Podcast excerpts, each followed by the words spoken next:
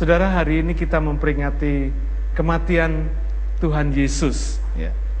dua ribu tahun yang lalu, pada hari seperti ini, Jumat, jam dua belas siang, dia tergantung di atas kayu salib, sampai eh, mulai disalib jam sembilan pagi, jalan ke Golgota, kemudian dia mulai tergantung di kayu salib selama tiga jam, sampai jam tiga siang, terjadi kegelapan yang luar biasa, dan akhirnya dia mati.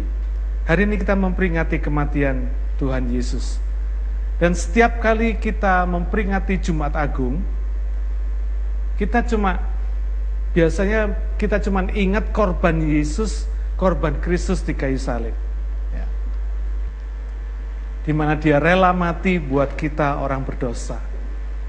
Tapi pernahkah kita pikirkan, persembahan Kristus itu korban yang bagaimana? What happened on the cross? Ya. Paulus melukiskan korban Kristus ini sebagai satu persembahan yang dia kasih istilah persembahan yang hidup. Ya. Mengapa dia berikan istilah persembahan yang hidup ini? Ini untuk membedakan korban Kristus di kayu salib itu dari persembahan-persembahan yang ada pada agama-agama yang lain. Yang di hadapan Tuhan disebut sebagai persembahan yang mati. Ya. Nah, saudara, di zaman Paulus, kalau ada istilah korban atau persembahan, semua orang tahu itu bicara tentang kematian, bicara tentang adanya pembunuhan, adanya slaughter, sesuatu yang dibunuh, yang sengaja dibunuh. Dan sebab itu persembahan yang hidup ini, istilah persembahan yang hidup ini memberikan gambaran, gambaran yang antagonis, yang bertentangan, yang bertolak belakang dengan konsep umum dari persembahan yang mati ini, yang biasa dikerjakan oleh agama-agama yang ada pada zaman itu. Ya. Nah, pagi hari ini kita akan belajar apa yang dimaksud dengan persembahan yang hidup. Ya. Atau dalam bahasa Inggris dikatakan living sacrifice. Dan mengapa kita harus memberikan persembahan yang hidup dalam dalam kehidupan kita? Ya. Dan persembahan yang hidup itu meliputi apa saja? Ya. Kita akan belajar itu. Mari kita baca sama-sama kitab Roma dua belas ayat yang pertama. Roma dua belas ayat yang pertama.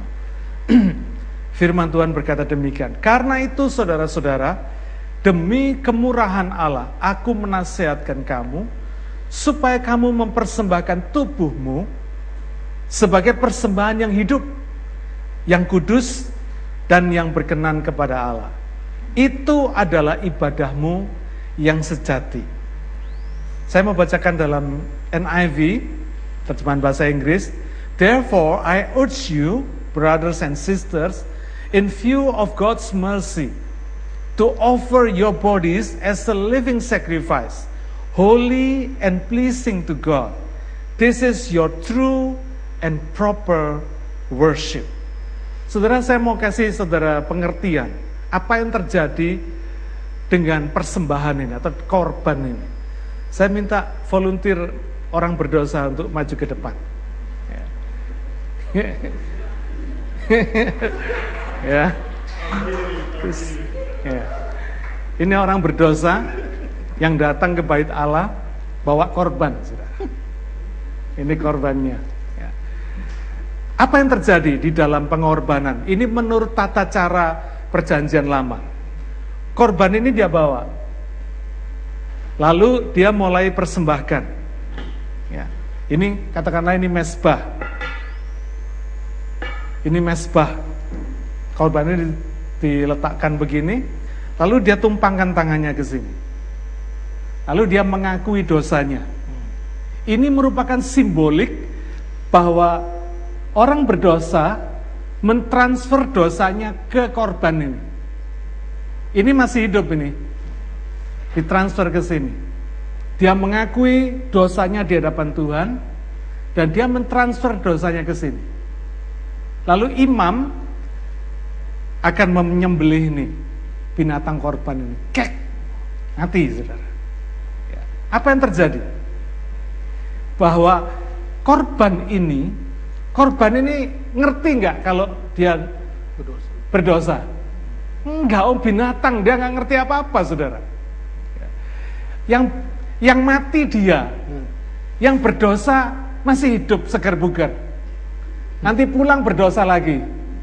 Nangkep ya saudara ya? Ini yang terjadi saudara. Ini yang disebut oleh Paulus sebagai persembahan yang mati. Tidak ada gunanya.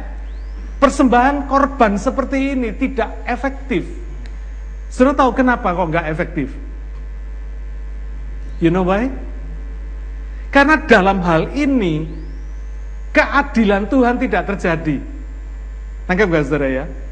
Yang mati orang berdosa masih segar bugar, yang dibunuh binatang.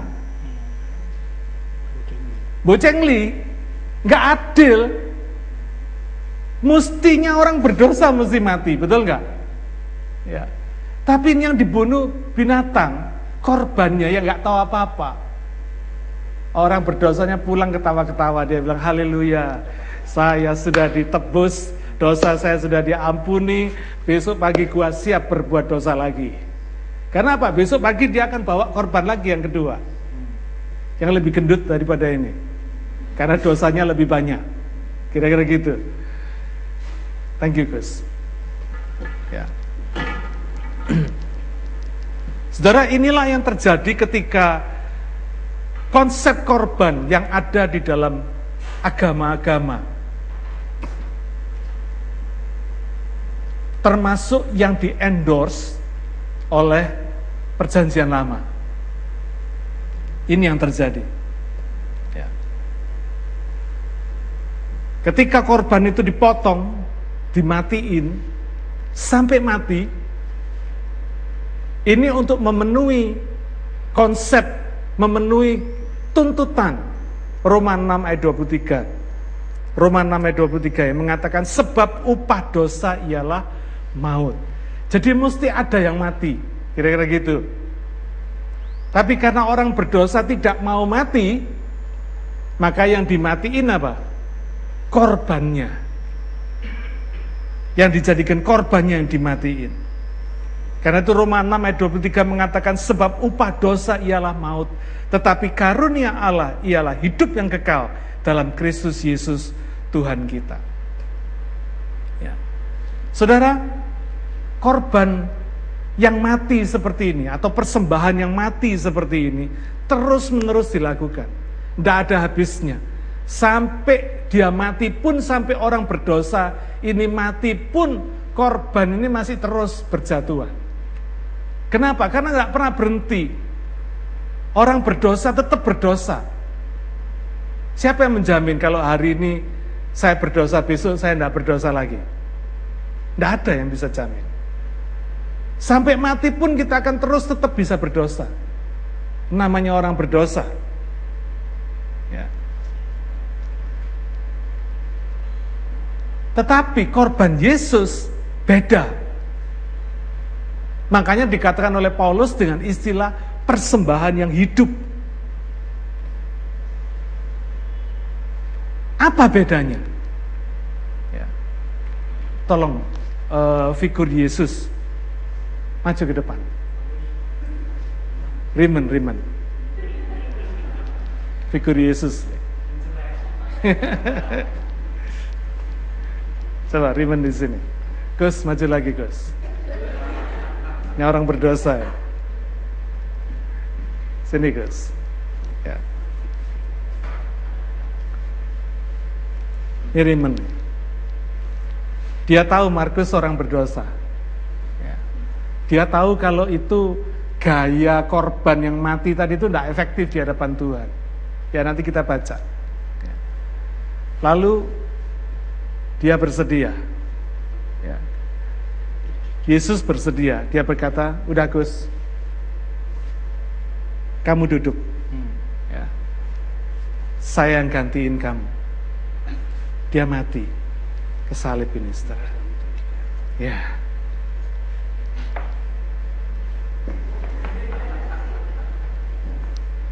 dia yang mati.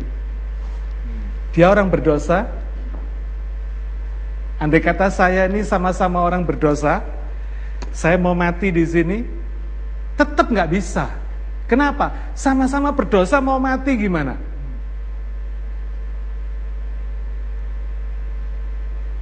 Nangkep ya saudara ya. Kalau tadi korbannya itu tidak berdosa, ya ini konsep konsep agamawi. Korbannya nggak berdosa, nggak tahu apa-apa, nggak salah apa-apa, dimatiin. Lah saya kalau saya orang berdosa ikut dulu berdosa sama-sama Markus. Sekarang saya bilang, Kus, gua nggak tega lihat lu, gua lu baik sekali, gua yang mati di sini, bisa nggak? Tidak bisa, kenapa? Saya orang berdosa juga. Bagaimana saya orang berdosa bisa mewakili dia yang berdosa? Harus yang mewakili dia di sini harus yang tidak berdosa. Nangkep gak saudara ya? Tidak bercacat, tidak bercela, harus di sini. Jadi kalau saya yang sama-sama berdosanya, saya nggak bisa mewakili di sini. Karena itu kenapa Allah itu menjadi manusia di dalam diri Yesus? Ya karena memang dia manusia tidak berdosa. Gara-gara dia harus mewakili saya dan Markus orang berdosa ini di kayu salib untuk menerima keadilan Tuhan, menebus, membayar penalti, hukuman dosa kami orang berdosa ini. Maka akhirnya dosa kami ini ditransfer ke sini. Nangkep gak saudara ya? Ini yang terjadi, dosa kita berdua ini ditransfer ke sini. Dan ini sah, kenapa? Karena dia tidak berdosa. Dia dijadikan dosa, gara-gara dosa kita semua. Nangkep gak saudara ya? Nah sekarang saya mau kasih tahu saudara, ini terjadi, sudah, it's done. Tadi dalam lagu dikatakan, it is done, it is finished. Ya. Saya pulang nih sama Markus. Berdosa lagi saudara. Saya nyesel, saya tidak sengaja. Kami berdoa gak, tapi gak ada jaminan kayak tadi saya katakan. Gak ada jaminan orang yang berdosa yang sudah ditebus Tuhan itu terus gak berdosa lagi. Bisa berdosa lagi. Masih bisa berdosa lagi. Yesus tetap di sana gak? Tetap di sana saudara. Karena itu pengampunan dosa ini bicara bukan cuma sekedar pada waktu the past, pada waktu yang lampau, ataupun pada waktu yang sekarang. Sampai pada waktu yang akan datang pun, sampai mati pun tetap Yesus sudah tebus kita. Amin. Jadi ini pengertian yang betul-betul kita harus masukkan di dalam hati dan pikiran kita. Supaya kita ngerti bahwa penebusan yang sudah dilakukan Yesus ini sekali untuk selamanya sempurna. Amin. Dan ini berlaku untuk dosa kami, dosa kita semua, baik masa lalu, baik masa kini, maupun masa yang akan datang. Saya pernah diajar bahwa oh tidak bisa kalau kamu dosa lagi, kalau kamu pas kamu berdosa lagi terus kamu mati ya, kamu mati dalam dosa katanya. Kamu mati dalam dosa, kamu tidak masuk surga. Keselamatanmu bisa hilang katanya. Nggak cocok ini saudara, nangkep ya saudara ya. Yesus tetap di sini sudah melakukan penebusannya. It's done, finish, lunas, sempurna. Kapanpun lunas. Mau dosa kemarin, mau dosa hari ini, mau dosa besok, lunas. Karena apa? Bukan apa yang kita perbuat. Ingat saudara, keselamatan itu bukan bukan berdasar apa yang kita perbuat, tetapi apa yang Allah sudah lakukan, apa yang Tuhan perbuat. Nangkep ya saudara ya? Kita nggak bakal bisa berkutik apa-apa. Kenapa? Karena kita orang berdosa. Kita nggak akan mampu menyelamatkan diri kita sendiri kalau bukan Tuhan yang kirim Yesus mati di kayu salib. Karena itu keselamatan kita bukan tergantung apa yang kita lakukan kemarin, sekarang, dan besok pagi sampai mati. Bukan. Bukan tergantung pada itu. Karena keselamatan kita kalau tergantung pada diri kita, bahaya. Kenapa? Karena kita manusia hari ini bilang, saya tobat Pak, saya tobat. Kapok saya. Ada istilah dalam bahasa Jawa, kapok lombok. Tahu kapok lombok ya? Hari ini kapok-kapok, kepedesan, besok makan lombok lagi. Itu namanya kapok lombok. Orang berdosa, saudara. Hari ini bicara saya mau bertobat, saya mau bertobat. Besok dosa lagi. Besok lusa dosa lagi. Habis itu nyesel lagi, nangis-nangis lagi, Tuhan ampuni, Tuhan ampuni. Saya kok jahat begini, kok dosa lagi, kok membenci. Saudara, kalau keselamatan kita tergantung diri kita sendiri, tidak ada yang selamat, saudara. Amin. Karena itu apa yang sudah dilakukan Tuhan tergantung pada Tuhan, bukan pada kita. Amin. Jadi ketika kita percaya kepada Yesus yang sudah menebus dosa kita ini, dua ribu tahun yang lalu dia mati di kayu salib pada hari yang seperti ini. Apa yang dia lakukan? Dia berkata apa? Finish. It is finished for you and me. It is finished for all people in this world who believe in what he has done on the cross. Amen. Thank you, Riman. Thank you, Gus.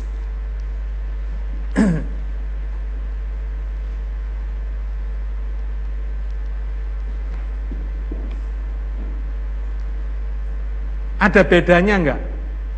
Korban Yesus tadi dengan korban binatang tadi. Ada bedanya enggak? Ada. Ada. Kenapa korban Yesus ini sah?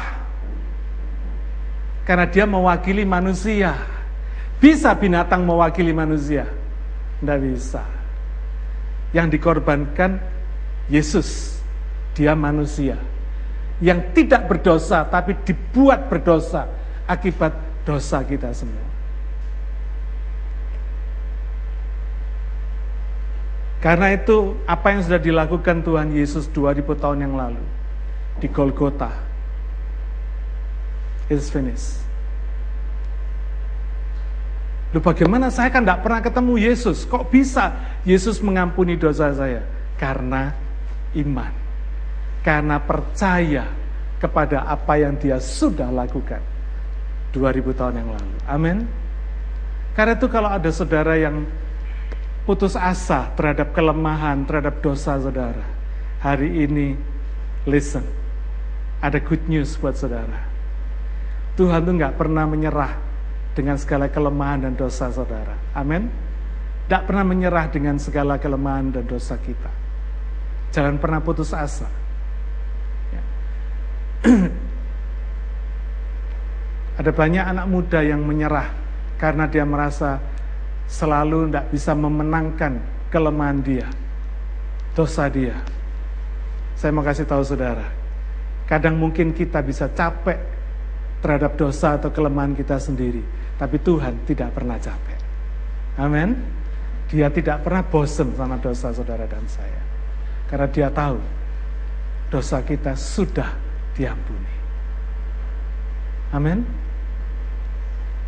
Ibrani sepuluh ayat delapan.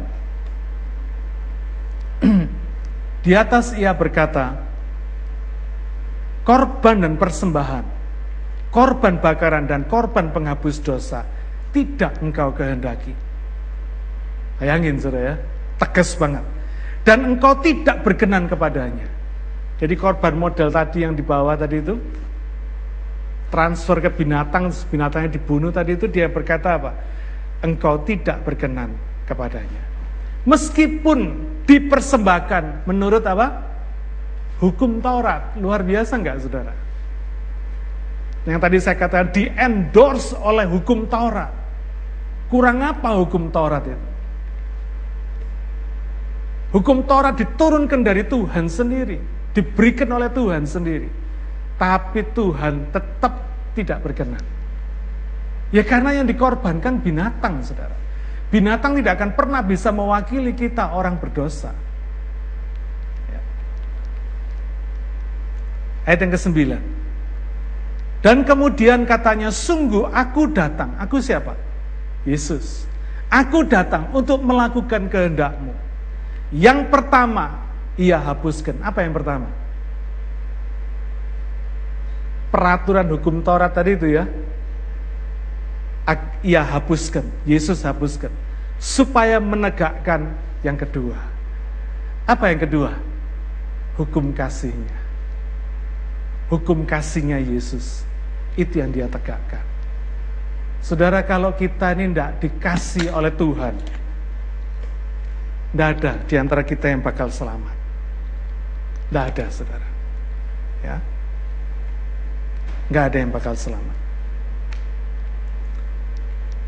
Pola persembahan yang dikehendaki Allah. Jelas, Roma dua belas ayat satu tadi mengatakan, harus hidup, kudus, dan berkenan kepada Allah. Mari kita lihat satu persatu. Kenapa persembahan itu harus hidup? Artinya apa persembahan yang hidup? Persembahan yang dilakukan dengan kesadaran penuh. Taat kepada kehendak Tuhan, bukan kepada keinginan diri kita sendiri. Saudara, kebanyakan orang Kristen itu mengikut Tuhan karena tidak dengan kesadaran diri sendiri. Ada banyak alasan ketika dia mengikut Tuhan. Karena mungkin dia disembuhkan Tuhan, dia berkata, Tuhan, Kau baik, luar biasa, Engkau sudah menyembuhkan saya dari penyakit saya. Maka sekarang saya mau ikut Tuhan. Kalau penyakitnya nggak sembuh, dia ikut Tuhan nggak? Belum tentu. Dia ikut Tuhan karena penyakitnya disembuhkan. Ada yang ikut Tuhan karena persoalannya ditolong. Tuhan dulu, aduh perusahaan saya hampir bangkrut, sekarang Tuhan bikin saya jaya kembali. Dia ikut Tuhan. Kalau perusahaannya bangkrut, jadi bangkrut, dia ikut Tuhan. Belum tentu, saudara. Ngerti ya? Belum tentu. Dia kan tetap tidak ikut Tuhan. Karena apa? Karena ada alasan. Karena itu pada hari ini, yang dimaksud dengan persembahan yang hidup itu, kita ngerti. Persembahan yang hidup itu bicara tentang kerelaan. Kerelaan diri kita sendiri untuk taat kepada Tuhan. Untuk mengasihi Tuhan karena menyadari bahwa Tuhan lebih dulu mengasihi kita. Ya. Lukas dua puluh dua ayat empat puluh dua mengatakan demikian. Ya Bapakku, jikalau Engkau mau, ambillah cawan ini daripadaku. Tapi bukanlah kehendakku, melainkan kehendak-Mu lah yang terjadi.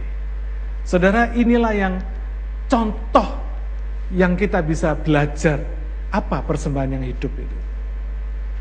Tuhan berkata, Bapak, aku tahu Engkau bisa mengambil cawan ini daripadaku, tapi jangan kehendakku yang jadi, kehendak-Mu yang jadi. Saudara, ketaatan, kerelaan untuk menderita, rela, ini yang membuat Tuhan itu kagum, ya.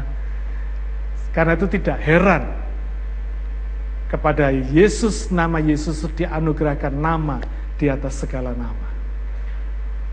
Supaya segala kuasa di sorga, di bumi maupun yang di bawah bumi pun takluk, tunduk kepada nama Yesus.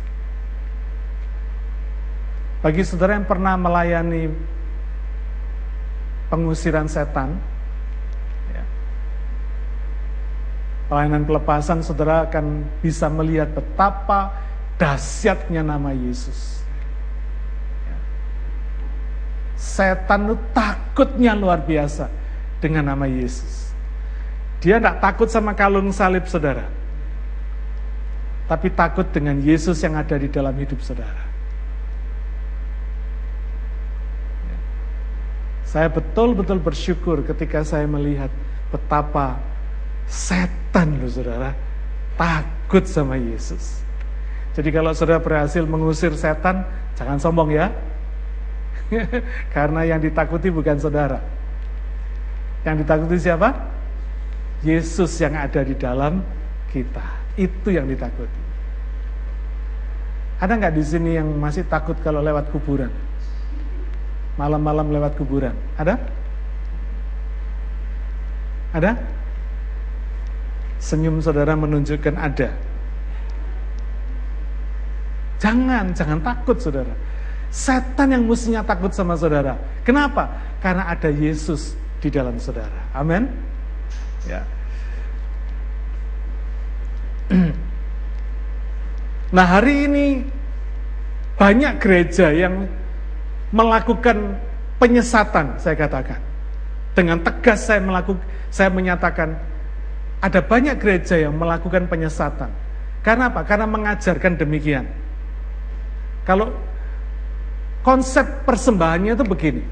Kalau Anda sudah memberikan, memberikan waktu, memberikan uang, memberikan karir saudara untuk Tuhan, apa yang sudah saudara berikan pada Tuhan, maka engkau berkenan kepada Tuhan. Betul enggak? Enggak. Tuhan tuh bukan minta apa yang saudara punya. Tapi Tuhan tuh mau supaya siapa, yaitu diri kita sendiri yang kita persembahkan kepada Tuhan. Kayak tadi Yesus tuh saudara. Dia datang ke kayu salib bukan bawa binatang korban, bukan. Dia bawa dirinya sendiri ke kayu salib. Dia salibkan dirinya sendiri di sana. Kenapa saya katakan dia salibkan? Mungkin saudara berkata, oh bukan Pak, itu kan tentara Roma yang menyalibkan Yesus. Saya mau kasih tahu saudara, tidak bisa tentara Roma menyalibkan Yesus. Kalau bukan dia yang menyalibkan dirinya sendiri, betul? Tidak ada yang bisa menyalibkan Yesus. Dia Tuhan, dia Allah. Maut aja, kubur aja tidak bisa menahan dia. Mana bisa tentara Roma menyalibkan dia? Karena kasihnya kepada kita orang berdosa ini, maka dia rela disalib. Kalau dia mau menggunakan kuasa ilahinya dia, sedikit saja, paku nggak mungkin masuk saudara. Amin? Tidak mungkin, tidak mungkin ada orang yang bisa menyalibkan Yesus, kecuali Yesus yang menyalibkan dirinya sendiri. Karena apa? Karena dia mengasihi kita semua, orang yang berdosa. Dia tahu kalau dia tidak naik ke kayu salib, dan mati di kayu salib, tidak ada orang yang bisa selamat. Dan itu bukan rencana Tuhan. Bukan rencana Allah membuat kita manusia ini mati semua, masuk neraka semua. Tuhan tidak pernah mendesain kita untuk jadi penghuni neraka. Tidak. Ada orang yang bertanya begini sama saya, Pak, Tuhan itu kejam. Kenapa? Masa kita ini manusia diciptakan ganteng-ganteng, ayu-ayu gini untuk dimasukkan neraka? Saya bilang, siapa yang ciptakan begitu? Tuhan itu menciptakan kita karena dia mengasihi kita. Lah kalau dia mengasihi kita, Pak, kenapa kok mesti harus dimasukkan neraka? Saudara, inilah indahnya konsepnya free will. Tuhan itu memberikan kepada kita kehendak bebas. Saudara mau ikut Tuhan boleh, mau menolak Tuhan boleh. Saudara mau taat sama Tuhan, oke. Okay. Saudara mau melawan Tuhan pun juga nggak apa-apa. Ini kehendak bebas. Andai kata ada satu persen aja kehendak bebasnya dikontrol sama Tuhan, boleh nggak disebut kehendak bebas? Nggak bisa. sembilan puluh sembilan koma sembilan persen itu nggak seratus persen, saudara. Artinya Tuhan tuh kalau memberikan kepada kita free will, kehendak bebas, dia betul-betul bebas. Betul-betul saudara memiliki hak untuk menggunakan kehendak bebas tadi itu untuk mentaati dia atau melawan dia. Untuk digunakan sesuai dengan kehendaknya atau untuk melawan kehendaknya. Bayangin, ketika Lucifer, salah satu penghulu malaikat, pemimpin pujian di sorga, saudara. Bukan di bumi, di sorga. Dia tahu betul Allah itu penciptanya. Kenapa Lucifer masih mau menjadi seperti Allah? Melebihi Tuhan. Artinya apa? kehendak bebas yang diberikan Tuhan kepada Lucifer disalahgunakan. Mestinya kehendak bebas ini digunakan untuk menyembah Tuhan, untuk mentaati Tuhan, tetapi digunakan Lucifer untuk melampaui Tuhan, untuk melawan Tuhan, untuk mengkudeta Tuhan. Kenapa Adam dan, dan Hawa di Taman Eden melawan Tuhan? Mereka dikasih sama Tuhan kehendak bebas untuk mentaati Tuhan, tapi mereka menyalahgunakan kehendak bebas tadi itu untuk melawan Tuhan, untuk lebih taat kepada setan, untuk mendengarkan, percaya omongan setan daripada omongan Tuhan. Ini yang namanya kehendak bebas, yang disalahgunakan oleh Lucifer, Adam dan Hawa. Hari ini saudara dan saya pun punya kehendak bebas. Tergantung saudara mau gunakan bagaimana. Apakah saudara mau gunakan untuk melawan Tuhan, untuk tidak taat kepada Tuhan, untuk mengikuti keinginan daging saudara, atau untuk mentaati Tuhan, untuk menghormati Tuhan. Ya. dua Korintus lima ayat lima belas. Dan Kristus telah mati untuk semua orang, supaya mereka yang hidup, saudara ganti dengan kata-kata, supaya saya yang hidup, boleh nggak? Boleh, saudara dan saya masih hidup, termasuk mereka ini kan? Supaya mereka yang hidup, supaya saya yang hidup, tidak lagi hidup untuk diri saya sendiri, tetapi untuk Dia, untuk Kristus, yang telah mati dan telah dibangkitkan untuk mereka, untuk saya. Jadi kalau saudara dan saya hari ini masih diizinkan hidup sama Tuhan, kenapa kok yang lain sudah ada di rumah masa depan dua kali satu meter, kenapa saudara dan saya masih hidup hari ini? Ini supaya kita tidak lagi hidup untuk diri kita sendiri, tapi hidup untuk Kristus. Saudara diizinkan Tuhan hidup sampai hari ini, itu bukan untuk memenuhi bumi, bukan untuk memenuhi tempat tinggal saudara, bukan untuk memenuhi ranjang saudara, tidak. Untuk menghangatkan kasur saudara, tidak. Tetapi untuk hidup bukan untuk diri kita sendiri, tetapi untuk Tuhan. Kenapa? Karena Dia telah mati dan telah dibangkitkan untuk kita. Jadi salah besar kalau kita diizinkan Tuhan hidup sampai hari ini, dan sampai nanti hidup kita selesai di dunia ini, terus kita mau hidup semau gue. Suka-suka saya. Saya mau ke gereja, ke gereja. Malas ke gereja, enggak ke gereja juga, enggak apa-apa. Saudara, keliru besar. Karena hidup kita ini diberikan Tuhan untuk bukan hidup menurut diri kita sendiri, tapi hidup menurut Tuhan.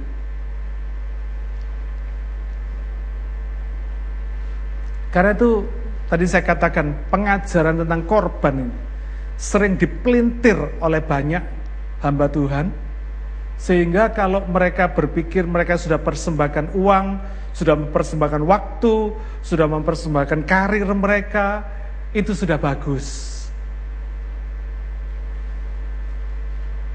Enggak. Itu merupakan kebohongan publik yang dilakukan oleh gereja yang tidak alkitabiah. Jangan ikutin. Bukan berarti apa yang kita persembahkan tidak berguna. Bukan.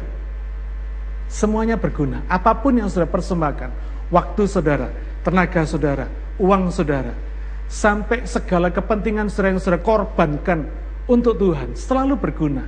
Tapi belum cukup. Karena Tuhan mencari bukan apa yang kita punya, tapi siapa kita. Itu yang Tuhan cari. Itu yang Tuhan inginkan. Itu yang Tuhan impikan, yang Tuhan rindukan. You and me. Diri kita yang saudara. Seperti Yesus tadi, dia berikan dirinya sebagai korban. Hari ini sudah susah saudara cari berita tentang korban ini di gereja. Tak kasih tahu saudara. Yang banyak berita tentang apa? Berkat, berkat, berkat. Itu yang paling banyak. Jarang ada gereja yang menceritakan, yang memberitakan tentang korban. Karena itu ketika Tuhan memberikan kepada saya tahun ini, tema tahun, tahunan, annual theme kita, The Years of Holiness. Saya berkata sama Tuhan, aduh Tuhan ini berat banget ini Tuhan. Yes, tapi saya ngerti kenapa Tuhan mau supaya kita pakai tema ini, supaya kita lebih sungguh-sungguh sama Tuhan, supaya kita gak main-main sama Tuhan, supaya kita gak mainan gereja, gak mainan kebaktian, tapi sungguh-sungguh kita bertelut di hadapan Tuhan, sungguh-sungguh kita menyembah Dia, memberikan apa yang menjadi hak Tuhan, the true and proper worship ini. Kalau ada true and proper worship, ada yang untrue and unproper worship. Betul nggak?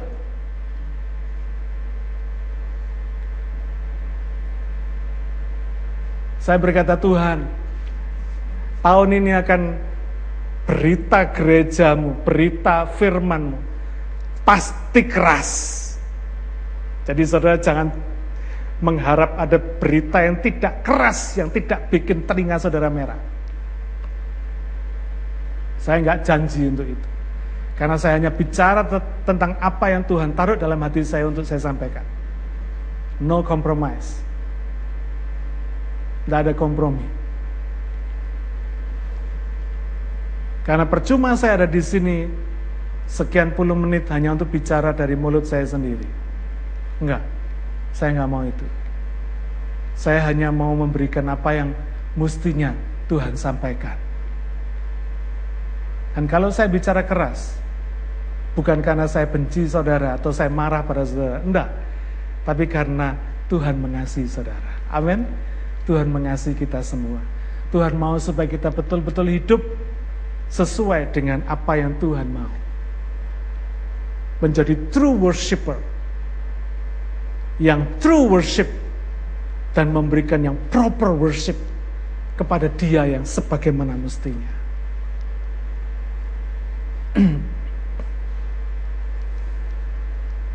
Karena berita korban, berita komitmen ini sudah banyak yang dipelintir pada hari-hari ini. Tidak heran kalau banyak orang itu menganggap gereja itu sesuatu yang bisa jadi pilihan dia. Banyak orang pindah-pindah gereja. Hari ini ke gereja A, besok gereja B, besok lagi ke gereja C dan sebagainya. Dia berkata begini, supaya makanannya tidak bosen Pak, supaya dapat makanan macam-macam, komplit. Ada gado-gado, ada rawon, ada ada gulai kambing, segala macam, komplit Pak.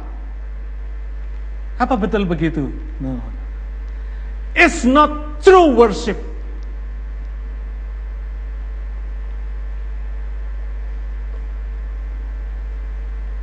Bukan saudara yang punya gereja, tapi gereja yang memiliki kita semua. Amin.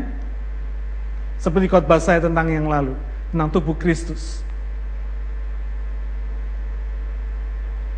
Karena kita dilahirkan di dalam keluarga, di dalam sebuah gereja, di dalam sebuah komunitas. Saudara bisa milih keluarga saudara enggak? Ah, saya tak mau jadi keluarganya Pak Tio aja. Enak, mangganya manis. Hauce. Bisa gitu? Nggak bisa. Saudara suka, nggak suka, lahir procot, jadi anaknya papa mama saudara. Nggak bisa jadi anaknya Pak Tio. Nggak bisa. Kita tidak pernah bisa memilih apa yang kita mau. Karena Tuhan yang menghendakinya. Jadi kalau saudara ditaruh Tuhan di komunitas gereja A, saudara harus setia di sana. Amin. Itu true worship. proper worship. Bukan kita yang milih seenaknya. No. No.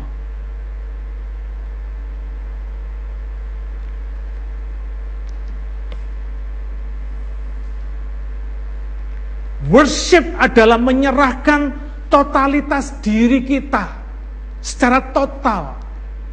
Dan secara total juga melawan keinginan daging. Nggak gampang ini saudara. Saya ngomongnya gampang, tapi melakukannya nggak gampang. Saya pun ketika saya melawan keinginan daging saya, oh, nggak gampang saudara. Amin. Saya mesti selalu ingat salib ini. Salib Kristus ini. Supaya saya selalu ingat bahwa dosa saya sudah ditransfer ke sana. Supaya kita selalu ingat keinginan daging ini sudah dipaku di sana. Ditaruh di kayu salib sana.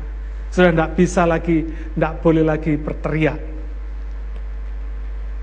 Orang kalau sudah mati, mau saudara keplak, mau saudara ketak, dia tidak bisa bereaksi apa-apa, betul?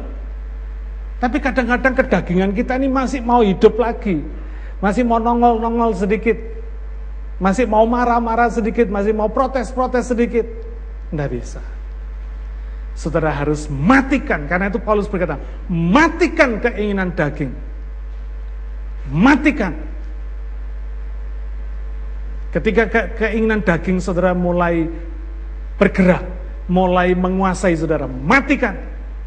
Ketika kemalasan mulai berkata, udah, sekali-sekali kamu bolos gereja juga enggak apa-apa. Kan minggu depan masih ada gereja lagi. Sudah, matikan itu. Lompat bangun dari tempat tidur saudara, pergi ke gereja.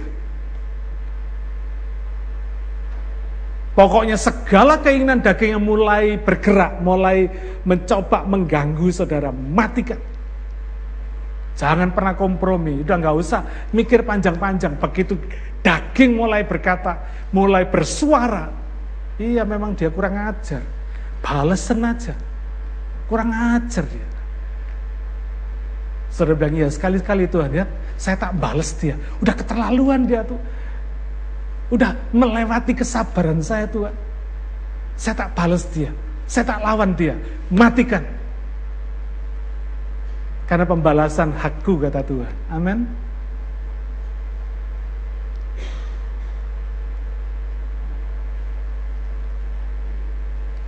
satu Korintus enam ayat sembilan belas. Atau tidak tahukah kamu bahwa tubuhmu adalah bait Roh Kudus yang diam di dalam kamu? Roh Kudus yang kamu peroleh dari Allah. Dan bahwa kamu bukan milik kamu sendiri. Sebab kamu telah dibeli. Dan harganya telah lunas dibayar. Karena itu, muliakanlah Allah dengan tubuhmu. Wow. Kok enggak muliakanlah Allah dengan suaramu? Kan lebih enak toh.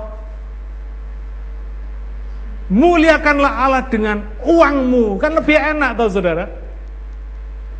Ini Alkitab berkata, muliakanlah Allah dengan tubuhmu. Wow.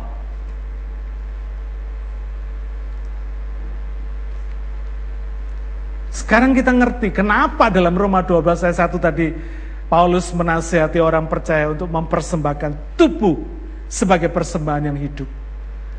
Bukan persembahkan hatimu. Bukan persembahkan pikiranmu.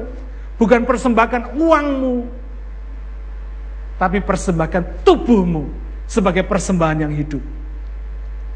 Saudara, saya mau kasih tahu.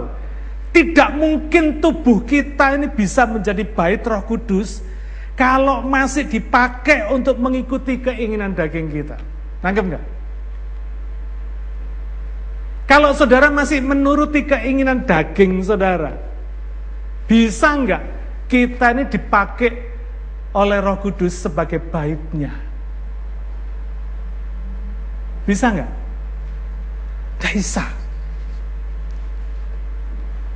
Mana bisa Roh Kudus dicampur sama keinginan daging kita yang cenderung berbuat dosa? Bisa nggak? Nggak bisa. Itu kayak air sama minyak, nggak bisa campur, saudara.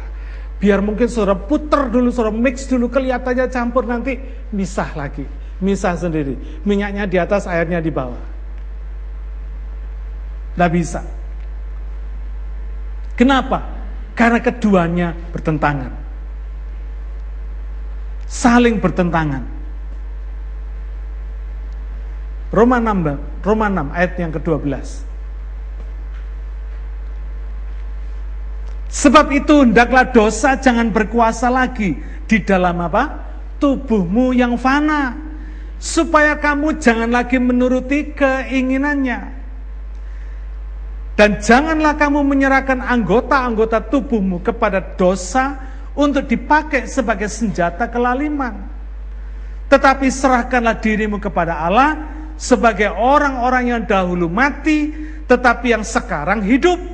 Dan serahkanlah anggota-anggota tubuhmu kepada Allah untuk menjadi senjata-senjata kebenaran. Ayat empat belas. Sebab kamu tidak akan dikuasai lagi oleh dosa, karena kamu tidak berada di bawah hukum Taurat, tetapi di bawah kasih karunia. Jelas sekali. Dikatakan kita ini jangan menyerahkan anggota tubuh kita kepada dosa untuk dipakai sebagai senjata kelaliman. Tapi serahkan anggota tubuh kita ini kepada Tuhan untuk dipakai sebagai senjata kebenaran. Artinya apa, saudara? Tubuh kita ini ada di dalam kontrol kita. Jadi jangan pernah saudara berkata, Tuhan aku tidak berdaya. Siapa yang bilang? Tuhan memberikan kepada kita free will. Ini yang mesti kita gunakan untuk tidak melawan kehendak Tuhan. Untuk mengikuti kehendak Tuhan. Nah sekarang pertanyaannya, apa saja yang dimaksud dengan anggota-anggota tubuh ini? Ya. Apa saja? Yang pertama, akal budi, pikiran atau otak kita. Kita semua tahu, saudara, otak ini, pikiran kita ini pusat ide, ya. Tempat di mana pergerakan, perkataan, perbuatan, kebiasaan, karakter itu dibentuk di sini dulu. Ada orang berkata, pernah nggak, saudara, orang keceplosan ngomong, ya, eh. Saya keceplosan ngomong. Sorry ya, saya keceplosan ngomong. Bisa nggak itu? Jangan percaya. Mungkin saudara bilang, oh bisa Pak. Jangan percaya. Kenapa? Mungkin saat itu dia tidak pernah ter- terpikir sehingga dia kelihatannya keceplosan ngomong.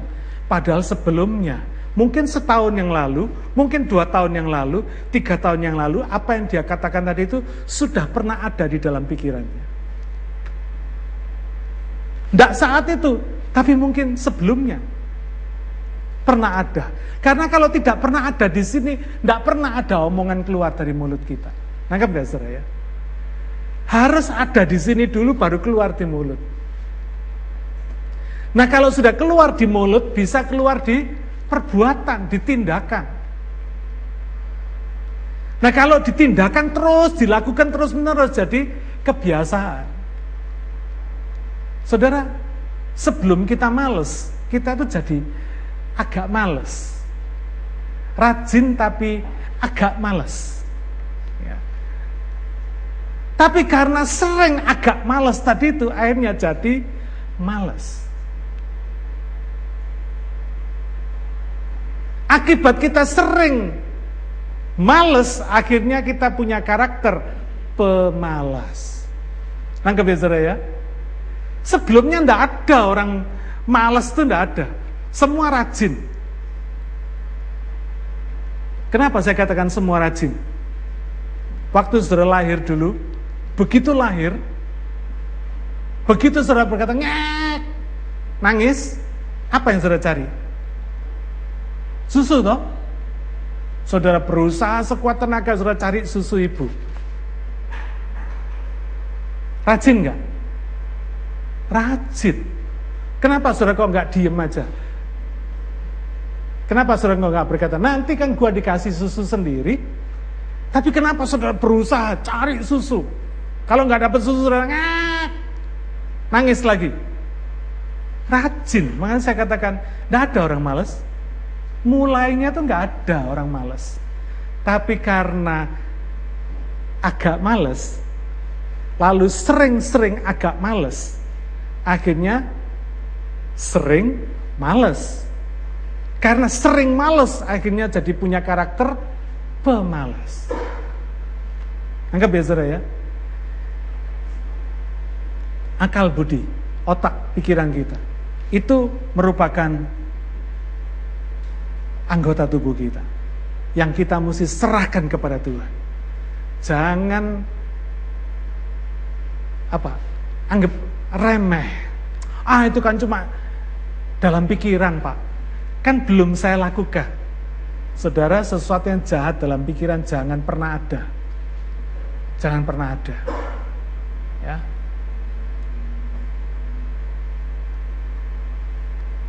Yang kedua, selain pikiran kita apa? Mata sama telinga, panca indera. Mata dan telinga ini gerbang. Mata gerbangnya apa yang saudara lihat, telinga gerbangnya apa yang saudara dengar. Kalau dengar gosip-gosip macam-macam, tutup telinga saudara. Jangan mau dengar. Karena ini racun, saudara. Kalau saudara mengizinkan sampah masuk lewat mata ataupun lewat telinga saudara, saudara rugi sendiri. Karena yang diracuni diri kita sendiri. Orang itu habis ngeracuni kita, dia pergi. Yang keracunan kita sendiri.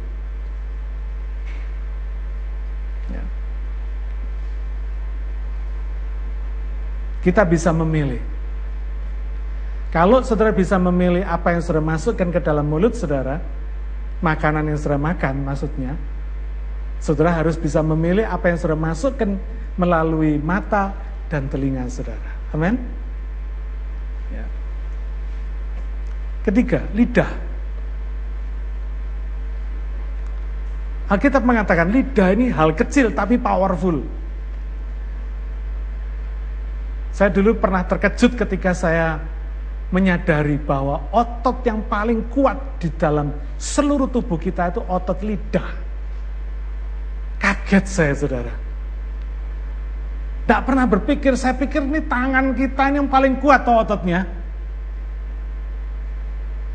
Bicep dan tricep ini mestinya kan paling kuat. Tidak, saudara. Ternyata kalah kuat sama otot lidah kita. Lidah kita ini kecil tapi powerful banget, kuat banget. Ya.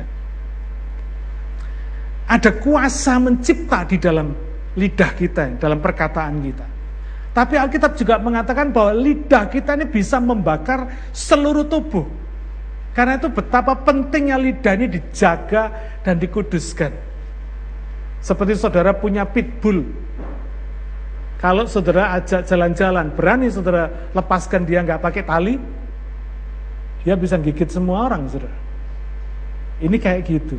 Lidah kita tuh seperti itu. Sesuatu yang buas. Alkitab mengatakan lidah kita nih kayak sesuatu yang buas. Yang kalau nggak dipegang betul-betul, nggak dijaga betul-betul, wah ini bahaya. Bisa membakar seluruh tubuh. Bisa menghancurkan diri kita sendiri. Lidah yang sama bisa dipakai untuk memuji Tuhan, tapi juga bisa dipakai untuk mengutuk sesamanya. Yakobus tiga ayat enam. Dikatakan lidah pun adalah api. Ia merupakan suatu dunia kejahatan. Bayangin ya, bukan dunia kebaikan. Saya bilang, Tuhan, Alkitab ini betul-betul buku jujur, saudara. Dikatakan lidah kita itu api. Ia merupakan suatu dunia kejahatan dan mengambil tempat di antara anggota-anggota tubuh kita sebagai sesuatu yang dapat menodai seluruh tubuh dan menyalakan roda kehidupan kita. Jadi selain menodai, dia bisa menggerakkan roda kehidupan kita. Sedang ia sendiri dinyalakan oleh api neraka, bukan api sorga loh, saudara. Bayangin betapa pentingnya kita jaga lidah ini, saudara. Kecil Kalau bestik lidah wena, tapi lidah kita yang ini mesti dijaga, saudara. Sudah digerakkan sama api neraka, dunia kejahatan ada di sini. Saya jadi heran. Ada peribahasa Cina yang mengatakan begini, kalau saudara titip uang ke orang pasti berkurang, tapi kalau titip omongan pasti bertambah. Kenapa kok bisa gitu? Ngerti ya maksudnya ya? Kalau titip duit bisa kurang, kebanyakan kurang. Titipnya seribu, kurangnya satu dolar, kira-kira begitu. Tapi kalau titip omongan selalu tambah, saudara. Karena itu dunia kejahatan. Saudara mungkin berkata, ah, saya nggak bermaksud nambah-nambahi loh Pak. Tapi memang lidah kita itu, perkataan kita itu kalau ditambah-tambahi sedikit itu lebih halce, kira-kira gitu ya. Lebih sedap gitu. Ini lidah. Keempat, tangan dan kaki kita. Ya, tangan dan kaki kita itu akan menentukan kemana kita pergi. Akan menentukan kemana kita pergi. Ke gereja atau ke pub atau ke klub. Mau baca Alkitab atau mau mencet mesin, itu menentukan tangan dan kaki kita. Yang saudara pencet mau komputer atau mau mesin apa jackpot, itu menentukan. Ya. Saudara mau berangkat ke kumpulan penggosip, ke kumpulan pencemooh, atau saudara mau berangkat pergi memberitakan Injil kepada orang-orang yang belum percaya, supaya mereka diselamatkan. Ini tangan kaki kita. Ya. Roma sepuluh ayat empat belas sampai lima belas. Tetapi bagaimana mereka dapat berseru kepadanya jika mereka tidak percaya kepada Dia? Bagaimana mereka dapat percaya kepada Dia jika mereka tidak mendengar tentang Dia?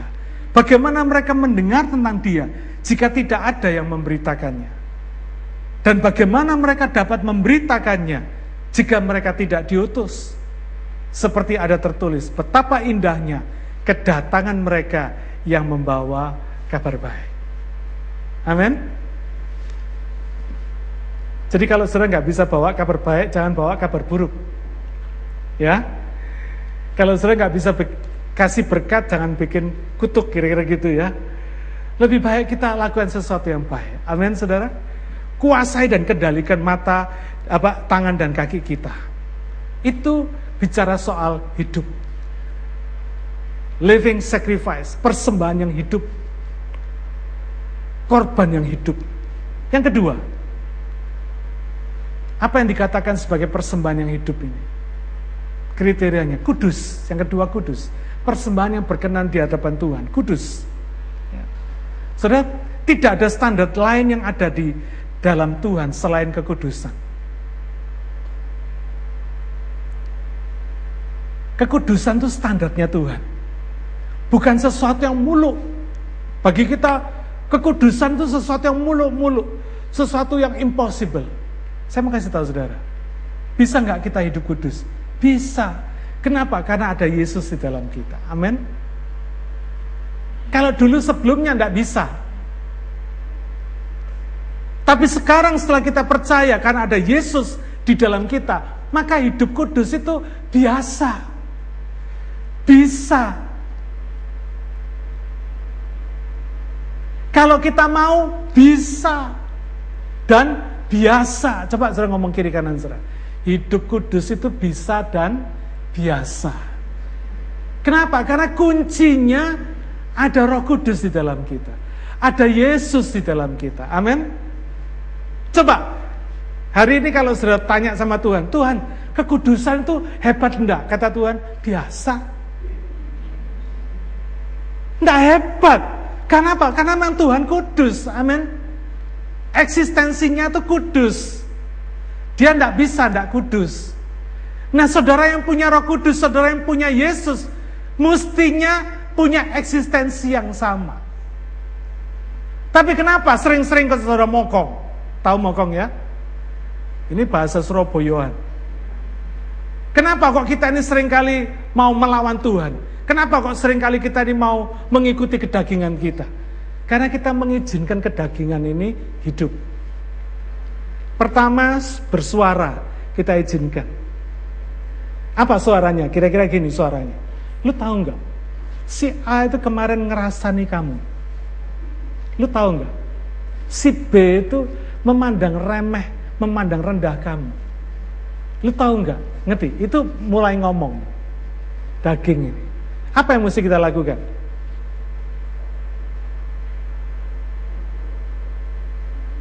Pakai istilah Jakarta, E G P.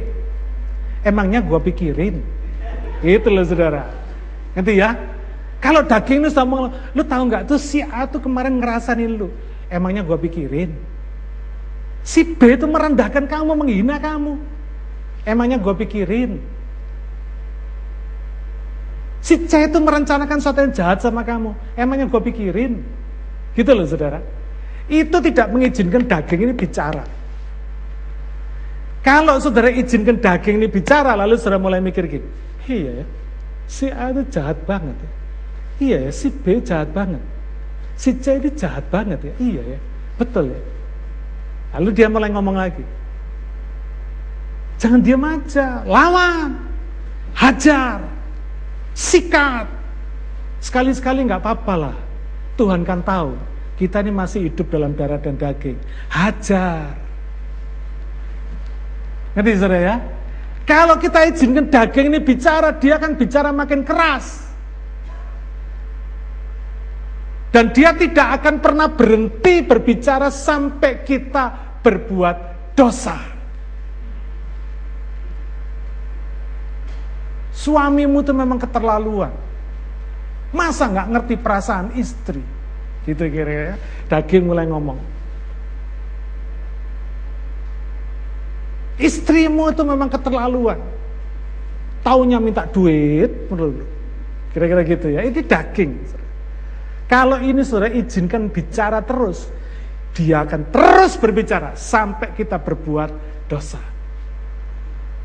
Begitu kita berkata, "Iya ya." Ha, ha, menghakimi saudara. Padahal belum tentu. Anggap ya. Jadi jangan berpikir sesuatu yang kita izinkan bicara ini tadi, kita renung-renungkan. Alkitab mengatakan yang disuruh merenungkan itu firman Tuhan, siang dan malam katanya. Maksudnya Tuhan itu pagi, siang, dan malam. Jangan izinkan pikiran kita itu merenungkan yang lain, selain merenungkan firman Tuhan. Amin. Kalau sudah mulai merenungkan daging ini bicara, tidak akan pernah berhenti sampai kita berbuat dosa. Kalau enggak menghakimi, benci, melawan Tuhan, meremehkan orang, dan sebagainya. Hati-hati. Ya. Kenapa kudus ini penting bagi Tuhan? Dan kudus ini sesuatu yang biasa, sesuatu yang normal bagi orang-orang percaya seperti kita, seperti saudara dan saya. Karena kita punya Roh Kudus. Amin. Simple banget alasannya. Bukan karena kita baik, bukan karena kita ini tahan uji. Enggak ada manusia yang baik, itu enggak ada. Alkitab berkata enggak ada yang baik selain Tuhan. Tuhan tok yang baik, Saudara. Kita ini enggak pernah baik, tapi karena diisi sama Roh Kudus jadi baik. Kita ini enggak pernah benar, tapi karena dibenarkan jadi benar. Kita ini gak pernah kudus, tetapi karena dikuduskan, jadi kudus. Nangkap ya saudara ya? Jadi kenapa persembahan ini Tuhan mau supaya kita ini jadi persembahan yang kudus, yang gak ada lain? Karena memang kekudusan itu Tuhan. Tidak ada yang tersembunyi di hadapannya. Karena itu hati pikiran kita ini kelihatan terang benderang di hadapan Tuhan. Kalau gak kudus pun kelihatan. Manusia bisa ditipu, Tuhan gak bisa ya. Ini seperti ibarat kekudusan itu seperti jubah atau pakaian pesta. Sering ingat ya dalam kisah perumpamaan di Alkitab dikatakan ada seorang yang sudah diundang, sudah masuk dalam dalam ruangan pesta, tapi dia tidak berpakaian pesta, tidak dengan kekudusan ya. satu Petrus empat eh satu Petrus satu ayat empat belas satu Petrus satu ayat empat belas. Hiduplah sebagai anak-anak yang taat dan jangan turuti hawa nafsu yang menguasai kamu pada waktu kebodohan. Tetapi hendaklah kamu menjadi kudus di dalam seluruh hidupmu, sama seperti Dia yang kudus yang telah memanggil kamu. Sebab ada tertulis, kuduslah kamu sebab aku kudus. Ibrani dua belas ayat empat belas. Berusahalah hidup damai dengan semua orang dan kejarlah kekudusan. Ternyata kekudusan itu sesuatu yang mesti dikejar, saudara. Bukan bukan seenaknya datang sendiri, enggak. Diusahakan, dikejar. Sebab tanpa kekudusan tidak seorang pun akan melihat Tuhan. Saudara, kekudusan ini kualitas yang paling banyak dilupakan gereja pada hari-hari terakhir ini. Ya. Banyak anak Tuhan yang karena melihat orang-orang yang dianggapnya rohani tidak berbuat kudus atau tidak kudus, maka orang-orang yang lain ini, orang-orang percaya yang lain ini menganggap kekudusan itu nggak perlu. Kenapa? Oh, pastor saya nggak kudus kok. Pendeta saya nggak kudus kok. Pemimpin pujian saya tidak kudus kok. Karena kita menganggap orang yang rohani ini tadi mestinya kudus tapi nggak kudus, terus kita bisa berpikir, oh kalau gitu kekudusan itu nggak perlu. Betul? Salah. Biar orang lain tidak kudus, saudara nggak usah pusing. Emangnya gua pikirin gitu ya, saudara ya. Tapi saudara harus tahu kekudusan itu sebuah kualitas. Orang Kristen itu diukur dari apanya toh? Uangnya. Kalah orang dunia ada yang lebih ada lebih kaya. Orang Kristen itu diukur dari apa? Kepintarannya. Orang dunia ada yang lebih pintar. Pangkatnya. Orang dunia ada yang lebih pangkat. Dari kemampuannya. Ada orang dunia yang lebih mampu dari dia. Orang Kristen itu ukurannya sederhana. Standarnya cuma satu. Kekudusan. Itu yang orang dunia nggak bisa. Tidak bisa menandingi. Jadi meskipun ada orang yang saudara anggap mustinya dia kudus tapi dia tidak kudus, saudara nggak usah pusing. Tetaplah berbuat kudus. Amin. Kitab Wahyu berkata, biarlah yang kudus semakin menguduskan dirinya. Biarlah yang cemar semakin cemar. Saudara jangan heran, hari-hari terakhir ini Tuhan tuh sepertinya membiarkan orang yang mau kudus makin kudus, orang yang mau cemar makin cemar. Dibiarkan sama Tuhan. Karena ini merupakan hari-hari yang terakhir. Saudara harus ingat ini. Yang terakhir, saya minta waktu lima menit lagi. Hidup kudus dan yang terakhir, berkenan kepada Allah. Goal dari hidup kudus, hidup yang persembahan yang hidup, persembahan yang kudus, tadi goalnya terakhir ini. Berkenan kepada Allah. Menyenangkan hati Tuhan. Saya pernah tanya sama Tuhan, Tuhan, apa bedanya Ayub itu sama yang lain? Lalu Tuhan ngomong gini sama saya, Ayub itu membuat aku kagum. Wah, kaget saya, saudara. Kok bisa, Tuhan? Lalu saya baca Ayub pasal satu. Tuhan berkata gini, ini sama setan, saudara. Setannya gak pernah ngomong apa-apa tentang Ayub. Tapi Tuhan yang ngomong tentang Ayub. Eh, Tan, lu pernah lihat Ayub gak? Hambaku Ayub. Kira-kira gitu, saudara. Hebat gak? Setannya gak pernah menyinggung Ayub. Saudara perhatikan nanti di dalam Ayub pasal satu, bacaan. Setannya nggak pernah ta- nggak pernah ngomong gini sama Tuhan. Eh Tuhan, lu lihat Ayub nggak? Enggak. Tuhan yang ngomong sama setan. Waktu setan keluyuran ke sorga. Kalau setan bisa keluyuran ke sorga, kira-kira setan bisa keluyuran ke gereja nggak? Oh, bisa. Makanya hati-hati. Tadi saya bilang toh, ada gosip tutup telinga. Ada sesuatu yang neko-neko yang macam-macam, tutup mata saudara. Karena setan bisa ada di sana. Kalau setan bisa ada di sorga, setan bisa ada di gereja. Betul loh saudara.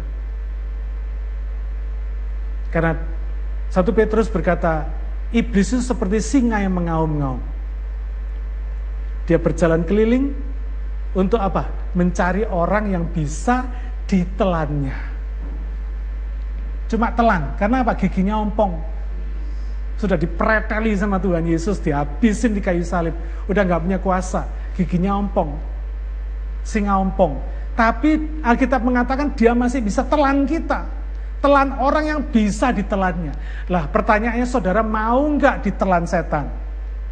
Kalau enggak, tutup telinga, tutup mata saudara. Amin.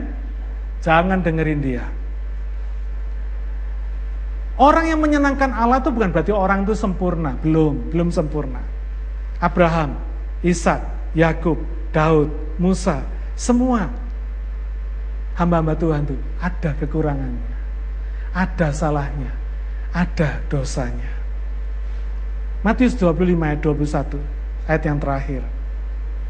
Maka kata tuannya itu kepadanya, baik sekali perbuatanmu itu, hai hambaku yang baik dan setia.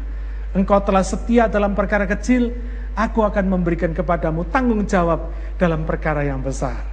Masuklah dan turutlah dalam kebahagiaan Tuhanmu. Ini yang dimaksudkan, berkenan kepada Tuhan, menyenangkan hati Tuhan, membuat Tuhan happy, membuat Tuhan bahagia.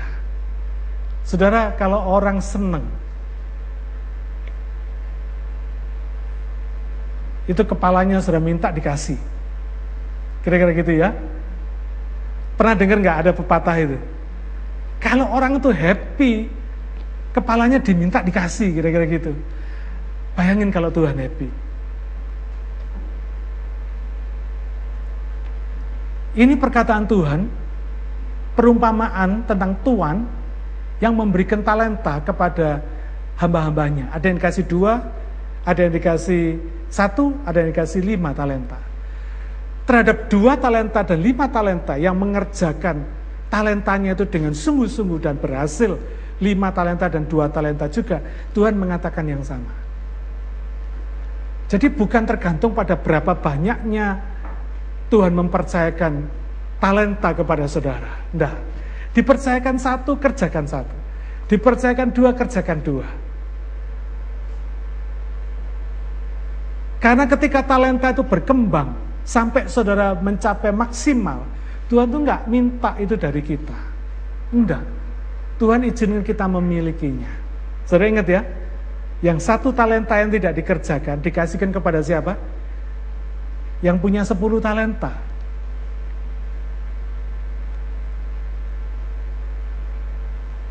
Ini yang namanya berkenan di hati Tuhan. Ketika tuannya ini berkata, baiklah engkau, hai hambaku yang baik dan setia. Sabaslah engkau, hambaku yang setia. Wow. Saudara, mestinya ini yang kita inginkan dengar dari Tuhan ketika one day kita menghadap Dia.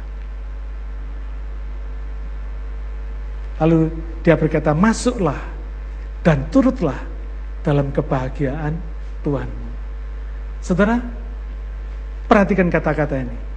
Masuklah dan turutlah dalam kebahagiaan Tuhanmu. Jadi ketika Tuhan ini bahagia, hambanya juga ikut bahagia, turut bahagia. Ketika saudara menyenangkan Tuhan, menyenangkan hati Tuhan, saudara pun juga senang. Nangkap ya saudara ya? Dulu ada ada pengajaran yang begini. Ada lagu, biar ku hidup susah, apa? Ada yang tahu lagu itu? Biar aku hidup susah. Aduh, saya lupa kata-kata lagunya. Enggak, saudara. Kalau Tuhan menyenangkan hati, kalau saudara menyenangkan hati Tuhan, enggak mungkin saudara hidup susah, itu enggak mungkin. Karena Alkitab berkata, turutlah dalam kebahagiaan Tuhan. Jadi kalau Dia happy, saudara juga ikut happy. Demi Tuhan happy, saya melarat enggak apa-apa Tuhan. Enggak. Kalau saudara melarat enggak mungkin Dia happy, betul? Enggak. Kalau kita diizinkan Tuhan menghadapi penderitaan, Tuhan tetap memberikan sukacita. Amin. Hidup yang berkenan kepada Tuhan. Mari kita renungkan di hari Jumat Agung ini. Apakah kita ini sudah menjadi true worshipper? Penyembah Allah yang sejati. Apakah kita ini sudah memberikan pros, proper worship kepada Dia? Penyembahan yang seharusnya, yang se, semestinya Dia terima dari kita. Apakah kita ini sudah menjadi persembahan yang hidup, yang kudus, dan yang berkenan kepada Dia?